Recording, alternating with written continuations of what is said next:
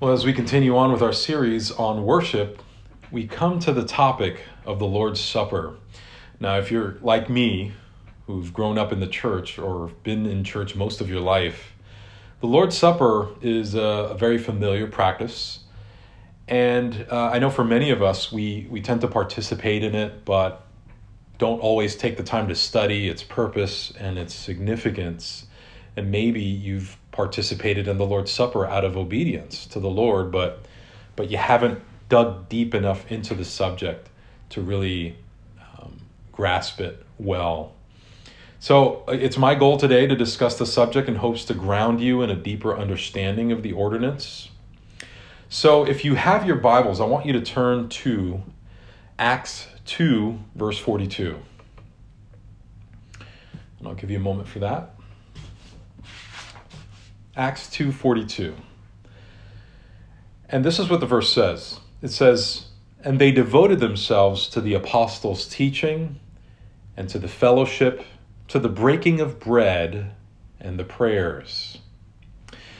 Now, when believers began to come together as a church, they began to devote themselves to certain practices which are common to us as well. They devoted themselves to the apostolic teaching, which for us is the study of the Word of God uh, the fellowship. They devoted themselves to prayer.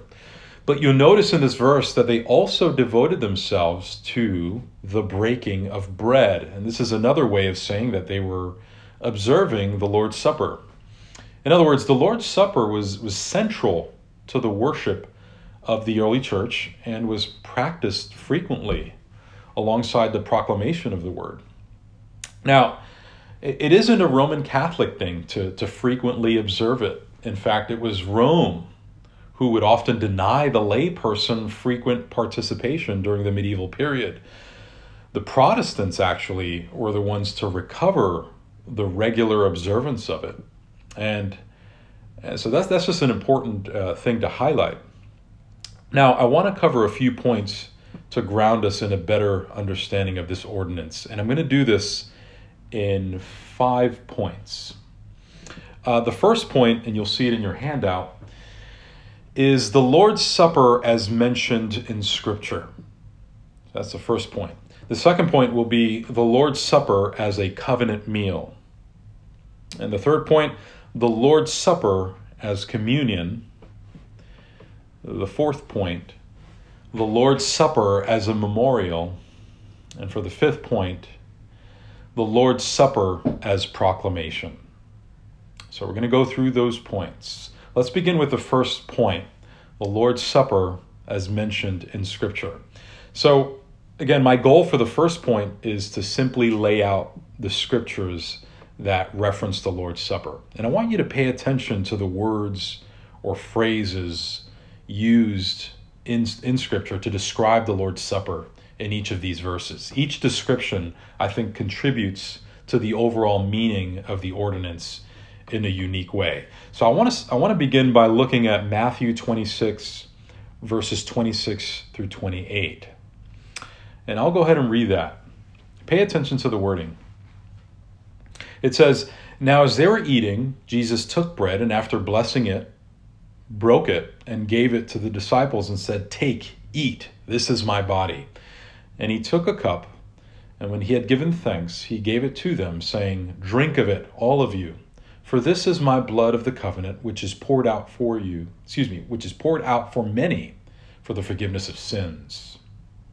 Okay, and I, I want to read another verse, 1 Corinthians 11, verses 23 to 24, which says this For I received from the Lord what I also delivered to you, that the Lord Jesus, on the night when he was betrayed, took bread and when he had given thanks, he broke it and said, This is my body, which is for you.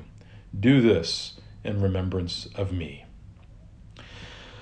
So, so from these verses, we see that Jesus gave thanks before the supper was observed. And so, from these passages, and also um, in the Gospel of Mark as well, you'll see that the Lord's Supper involved the giving of thanks. And this is why the early uh, post apostolic church identified it as the Eucharist. They would call it the Eucharist, which, uh, coming from the Greek word, um, it was the word thanksgiving. In other words, this is a thanksgiving meal.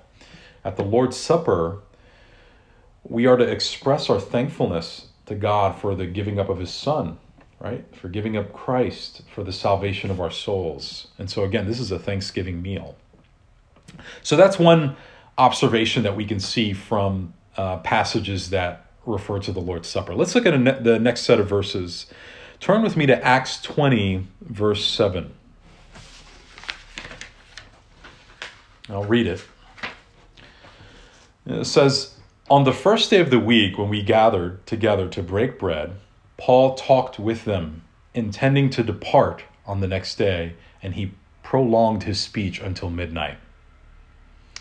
So this verse here, and, and I would also add um, Acts two forty two, um, which we read earlier. Those verses show us that the term breaking of bread was was used to to reference the observing of the Lord's Supper. It was another name for the Lord's Supper, the breaking of bread. And notice that Acts tells us how they would gather on the first day of the week, and Paul would also speak, which commentators say was a kind of teaching or a kind of sermon. But nevertheless, the, the Lord's Supper or the breaking of bread was observed during their gathering. And so you see that title, Breaking of Bread, as a reference to the Lord's Supper. Now let's look at another verse. Turn with me to 1 Corinthians 10 16. 1 Corinthians 10 16. I'll read it. It says, The cup of blessing that we bless, is it not a participation in the blood of Christ? The bread that we break, is it not a participation in the body of Christ? Hmm. So here we have the Lord's Supper referenced as a participation in the blood of Christ. Uh, the King James Version translates participation as communion, the word communion, which is why we sometimes call the Lord's Supper communion. But, but notice the way that Paul is speaking of participation or communion. Notice how he's speaking of it in a present tense. In other words, when we partake of the supper, it isn't merely a reflection of something from the past, right? It's not thinking back to the past, but, but it's a present sharing or a present participation or a present communion with the Lord. See, this makes the Lord's Supper more than a memorial meal, but I'll deal more with that later on. Let's look at another verse. Turn with me to 1 Corinthians 10. We'll be looking at verse 21. 1 Corinthians 10 21. And I'll read it. It says this It says, You cannot drink the cup of the Lord and the cup of demons. You cannot partake of the table of the Lord and the table of demons.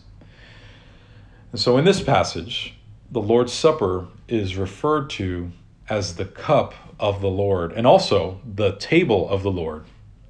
And so partaking of the cup and table of the Lord is essentially to commune with the Lord intimately. And, and Paul warns about being a drinker of the cup of demons while also drinking of the cup of the Lord, which is uh, essentially to commune intimately with idols while also communing with the Lord at his table, which is a, a blasphemous thing. And so Paul warns the church not to do that. And finally, I want us to look at 1 Corinthians 11, verse 20. And I'll read that. It says, When you come together, it is not the Lord's Supper that you eat. And so here in this verse, we see the ordinance being called the Lord's Supper. This is the most familiar name for it. Uh, but besides what it is called, the name indicates whose supper it is, right? This supper is the Lord's. And in the same way, Revelation 1:10 uses the term kuriakos for the Lord's day. We see the same word being used for the Lord's supper. It is a supper that specifically or uniquely belongs to Christ. And even though we can say that all suppers, in a sense, belong to Christ, since he is the Lord of all, the usage of the term is meant to communicate a distinct uh, aspect or a, a distinction from all other suppers. In other words, sure, everything belongs to the Lord, but when he calls it the Lord's Supper, it's something uniquely belonging to the Lord. And the same goes with the Lord's Day. It's meant to be understood as unique among others. Um, and, and, with that said, uh, hopefully, just looking at these passages, um, these references would give us a more well rounded understanding of how the Lord's Supper is to be understood. One thing I hope to show you as we move along is that in Scripture, the Lord's Supper is a meal for the Christian pilgrimage. And as uh, Herman Bavinck says, Christ is the host of the meal. It is Christ who instituted the supper, He is its administrator. And pres- presiding ministers do so in the name of Christ. Now let's move on to the second point the Lord's Supper as a covenant meal. Now, in the Gospels, particularly in Matthew and Mark, Jesus, when instituting the Lord's Supper, he says this He says, This is my blood of the covenant. And you also see this in Luke. Uh, it's recorded that Jesus said, This cup that is poured out for you is the new covenant in my blood. And so these words were spoken as Jesus was having a Passover meal with the disciples. That, that was the setting. Now, typically, in the Jewish Passover meal, uh, food items ha- had a symbolic significance. And the food symbols were usually explained before partaking of the meal. And those attending the meal, they expected to, to hear symbolic explanations of the food items, and that was part of the standard Jewish liturgy. Now, in the Gospels, Jesus here is bringing about a, a newer symbolic explanation in connection to the Passover. He, he's using the symbols of bread and wine. And in these symbols, he declares to them that he is the new Passover lamb. And like the like in the original Passover, what was celebrated was God's wrath passing over Israel through the blood of a sacrificial lamb. And so in this new institution, Christ was giving us new covenant symbols for the new covenant realities, right? And like both covenant, old and new, participation in the meal required covenantal blood. Uh, covenantal blood in the special presence of God. Let, let me uh, show you a, a reference in the Old Testament about this requirement of covenantal blood. Uh, Exodus 24, verses 7 through 11. If you turn there, I'll go ahead and read it. Listen to the words in this passage. Again, it's Exodus 24, 7 through 11. And it says this Then he took the book of the covenant and read it in the hearing of the people, and they said, all that the Lord has spoken we will do, and we will be obedient. And Moses took the blood and threw it on the people and said, Behold, the blood of the covenant that the Lord has made with you in accordance with all these words. Then Moses and Aaron and Nadab and Abihu and seventy of the elders of Israel went up, and they saw the God of Israel. There, were, there was under his feet, as it were, a pavement of sapphire stone like the very heaven for clearness. And he did not lay his hand on the chief men of the people of Israel. They beheld God and ate and drank. And so, again, the, the blood of the covenant indicates entrance into covenantal relations with God. and this is true of the old covenant, and this is true of the new covenant, right? In the old, it was the blood of animal and in the new, it is the blood of Christ. And this explains why Jesus, when taking the cup, says, This is my blood of the covenant. He's using the symbol of wine as the blood shed for his people. Christ's blood is the entrance to the new covenant. Now, what does all this mean practically? Well, this means that when we partake of the Lord's Supper in worship, it is a feast similar yet greater than the Passover. but it's a feast that is exclusively for the covenant people of God.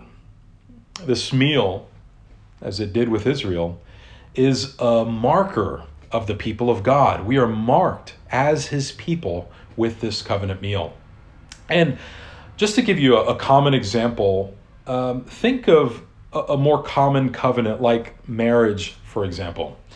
Say a special meal between a husband and a wife who have covenanted with each other in marriage is is something special. And and we don't want to adulterate it right? Uh, it should be distinct and it should be special.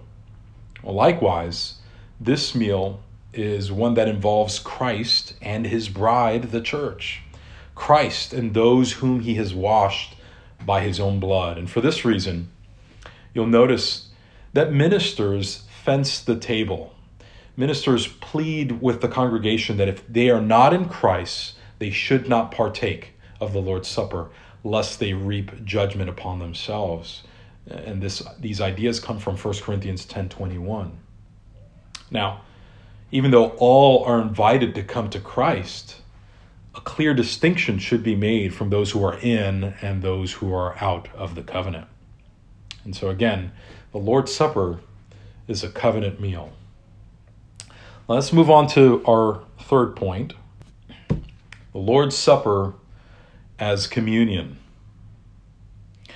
Now, as I mentioned earlier, Paul seems to communicate in 1 Corinthians 10 that the Lord's Supper is more than simply a command to do something in memory of Christ.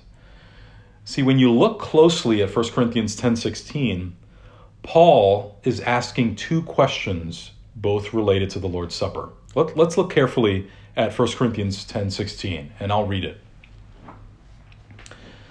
It says this The cup of blessing that we bless, is it not a participation in the blood of Christ? The bread that we break, is it not a participation in the body of Christ? Now, the answer to both of these questions should be yes, absolutely. The cup of blessing is a participation in the blood of Christ. And yes, the bread that we break is a participation in the body of Christ. And again, the word participation is the same translated word for communing or sharing. Now, commentators have concluded that when you consider what Paul says in context of his letter to the Corinthians, as he addresses communion with demons and the need to abstain from idolatry, 1 Corinthians 10:16 must be expressing a vertical, top-down reality connected with the body and blood of Christ. In other words, it's not just some concept of a kind of sharing with one another horizontally, that makes the Lord's Supper a communion, although it is that, right? We, as brothers and sisters in Christ, partaking of the Lord's Supper, are communing with one another. But that's not the primary thing that is going on here. Um, the, the first and most important thing in the communion in the Lord's Supper is the reality that we're communion we're communing with Christ himself. It is a present communing with the body and blood of Christ. And if Christ is no longer dying or dead, which we know he is risen, he is alive and he is exalted, then this act of partaking or communing in the Lord's Supper in worship is an act of communing with the living and exalted Lord. This is a glorious truth.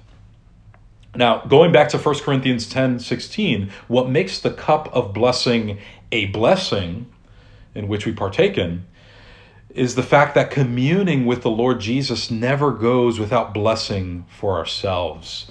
Communion with Christ includes communing with the present benefits procured by his broken body and shed blood. In other words, when you partake of the supper, you become sharers in the benefits of Christ's completed work on the cross. You are uh, you're edified, you're strengthened by it. And this is why the Lord's Supper is a means of grace. Now, just like the words spoken in the sermon is food for the soul, well, the eating of the bread and wine are nourishment for the soul as well. This is why Paul took the Lord's Supper very seriously. He, he knew that this ordinance instituted by the Lord Jesus was more than a memorial. He even compared it to the table of demons and how communion with with uh, with demons or communion communion in an idolatrous way was more than just a ritual, right? Now, commentator H. Bietenhard in uh, in the New International Dictionary of New Testament Theology and Exegesis, he says this, and I quote: "To sit down at the table of the Kyrios, which is the Lord, is to receive food from Him, and through it." enter communion with him. Correspondingly, anyone who takes part in pagan sacrificial meals, which was common in the ancient times, enters into communion with demons. The two activities are utterly incompatible. End quote. Now, this helps us to understand that even though Paul argues that there really aren't any other gods but the true God, the practice of communing with idols is to be understood as involving some sort of contact with demons, and therefore it's a form of gross idolatry. Now, with that said, it, it, it kind of sheds light on how Paul understands what is experienced at the observance of the Lord's Supper as we drink and partake of, of the table of the Lord. It is more than a time of remembrance, though it is that. It's a participation of the body and the blood of Christ. Now, you'll notice that in the same passage of uh, 1 Corinthians 10, moving forward to verse 18, Paul, speaking of Israel, says, Are not those who eat the sacrifices participants in the altar? And so Paul's point seems to be that to eat the food that had been offered in sacrifice was to participate in the cultic act of the sacrifice. Now, eating wasn't the sacrifice itself, it was the receiving of the benefits of the sacrifice. And this is both true in the old covenant and in the new. And so, like the old Passover meal, eating of the bread and cup makes you participants of the sacrifice offered for you in Christ once and for all, making the benefits of the cross more and more real to your soul every time you partake. This is a, a wonderful truth. Now, a few additional considerations. Um, I think it's important to make clear that believers already have communion with Christ through faith, right? However, because this is true, it doesn't stop us from feeding on Christ and seeking nourishment through the hearing of God's preached word Likewise, we must look to the Lord's Supper as a means of grace for nourishment and for strengthening of our faith. Uh, I like this quote from Charles Spurgeon. He says, At this table, Jesus feeds us with his body and blood. And again, this is a spiritual feeding that is done by faith. A good way to look at it is to view the supper as a kind of preaching of the gospel to the senses. The way you anticipate the preaching of the gospel through that audible exposition, you ought to anticipate the proclamation of the gospel in the bread and the cup. Imagine if you were deaf and blind. The broken bread and the wine would proclaim to the senses the Lord's sacrificial death not because this is some creative form of communication, but because it is God's authorized means of communicating His grace to us by the power of the Holy Spirit. This is not a converting ordinance, but rather it's a sanctifying ordinance.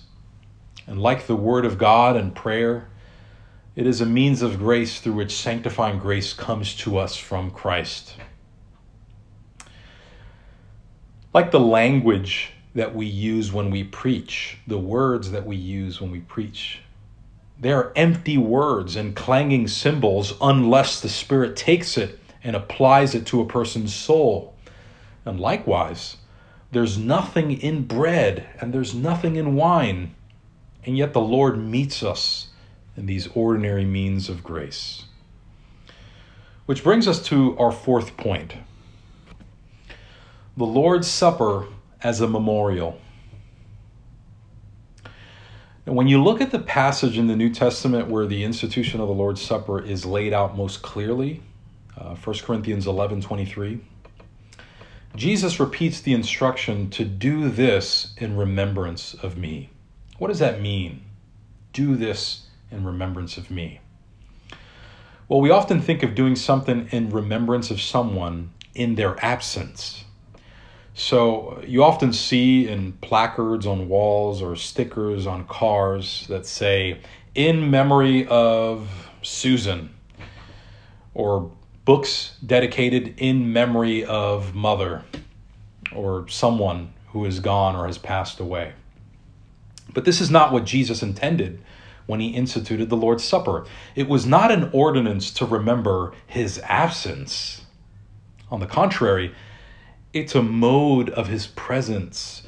And I like to parallel uh, the Lord's Supper with the Passover meal, since it is essentially a, a fuller, more realized version of it.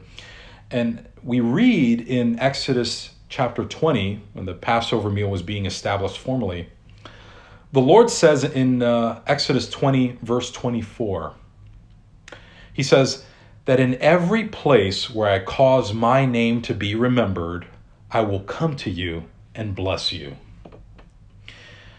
Now, this is the idea that the Lord Jesus is taking up when he is instituting the Lord's Supper. He is instructing his people to take the supper in remembrance of him, and he will come to them, he will come to us and bless us. Now, we know that corporally, he is physically at the right hand of the Father in heaven. However, the Lord had, has promised us, uh, specifically in Matthew 28, that He is with us always, even to the end of the world. Now, the way He maintains His presence among us is through the Holy Spirit, and specifically through the means of grace, especially at His table on His day. Now, it is profound, yet it's a wonderful blessing to know that Jesus is with us as we feast with Him in our observance of the Lord's Supper in worship. Now, with that said, let's move on to the final point the Lord's Supper as proclamation. In 1 Corinthians 11 26, we read Paul saying the following For as often as you eat this bread and drink the cup, you proclaim the Lord's death until he comes. And in my opinion, this is one of the most powerful and even hair raising aspects of the observance of the Lord's Supper. Often, when, um, when I'm administering the supper during the worship service, I'm filled with emotion as I look out into the congregation from the pulpit and I see the present reality of the church together proclaiming the Lord's death in this act of eating bread and, and drinking from the cup. Now, Throughout the scriptures and throughout the history of worship of the people of God, you see this act of proclaiming the wondrous deeds of the Lord. Israel did this in their worship. And in the same way, this concept carries over into, into the worship of New Testament believers. Biblical worship captures this idea that we owe God a witness to his mercy and his mighty acts of salvation, not only to each other, but to the world. The Lord's Supper is the church's proclamation to the world of the cross of Christ. Now, when we celebrate it, we proclaim the Lord's death, which is a proclamation of the victory of the cross of Christ. This witness to the world not only strengthens the faith of the body, but I think also inspires the faith of the doubtful. The very act of participating in the sacred feast is a profession of faith to the whole world. And God promises that this proclamation will never die out. There will always be one until he returns. And therefore, when you take the Lord's Supper today and you eat and, and you drink, be marveled at the Lord's faithfulness, that for 2,000 years, the message of the cross is still powerfully proclaimed through this ordinance as it testifies generation after generation of Christ crucified. And praise God for this wonderful ordinance. Now, as we conclude, I'm aware that there's much to be said about the Lord's Supper. There are important things to be considered, questions about how to prepare yourself for partaking in the Lord's Supper. Um, how should we examine ourselves, as Paul calls us to do? What does Paul mean in 1 Corinthians 11 when he warns believers not to partake of the supper in an unworthy manner? Um, questions about children and should they be partaking in the supper? These are all very important questions. However, um, as I mentioned earlier, uh, we will have a whole class dedicated to Q and A in order to answer any of these questions. And so I would encourage you to write down your questions and place them in the box so that we could carefully answer them next week. One of the questions we would like to answer is the question of the specific elements used in the Lord's Supper. Is it bread? What kind of bread? Is it wine or something else? The elders desire to be faithful to the scriptures and to be faithful to God. And, and one of the things that we have seen through much study and faithful exegesis of scripture, and even throughout the church's history, with the exception of only the last, say, 200 years, was that the fruit of the vine referenced in scripture was always understood to be fermented, and fermented for a reason.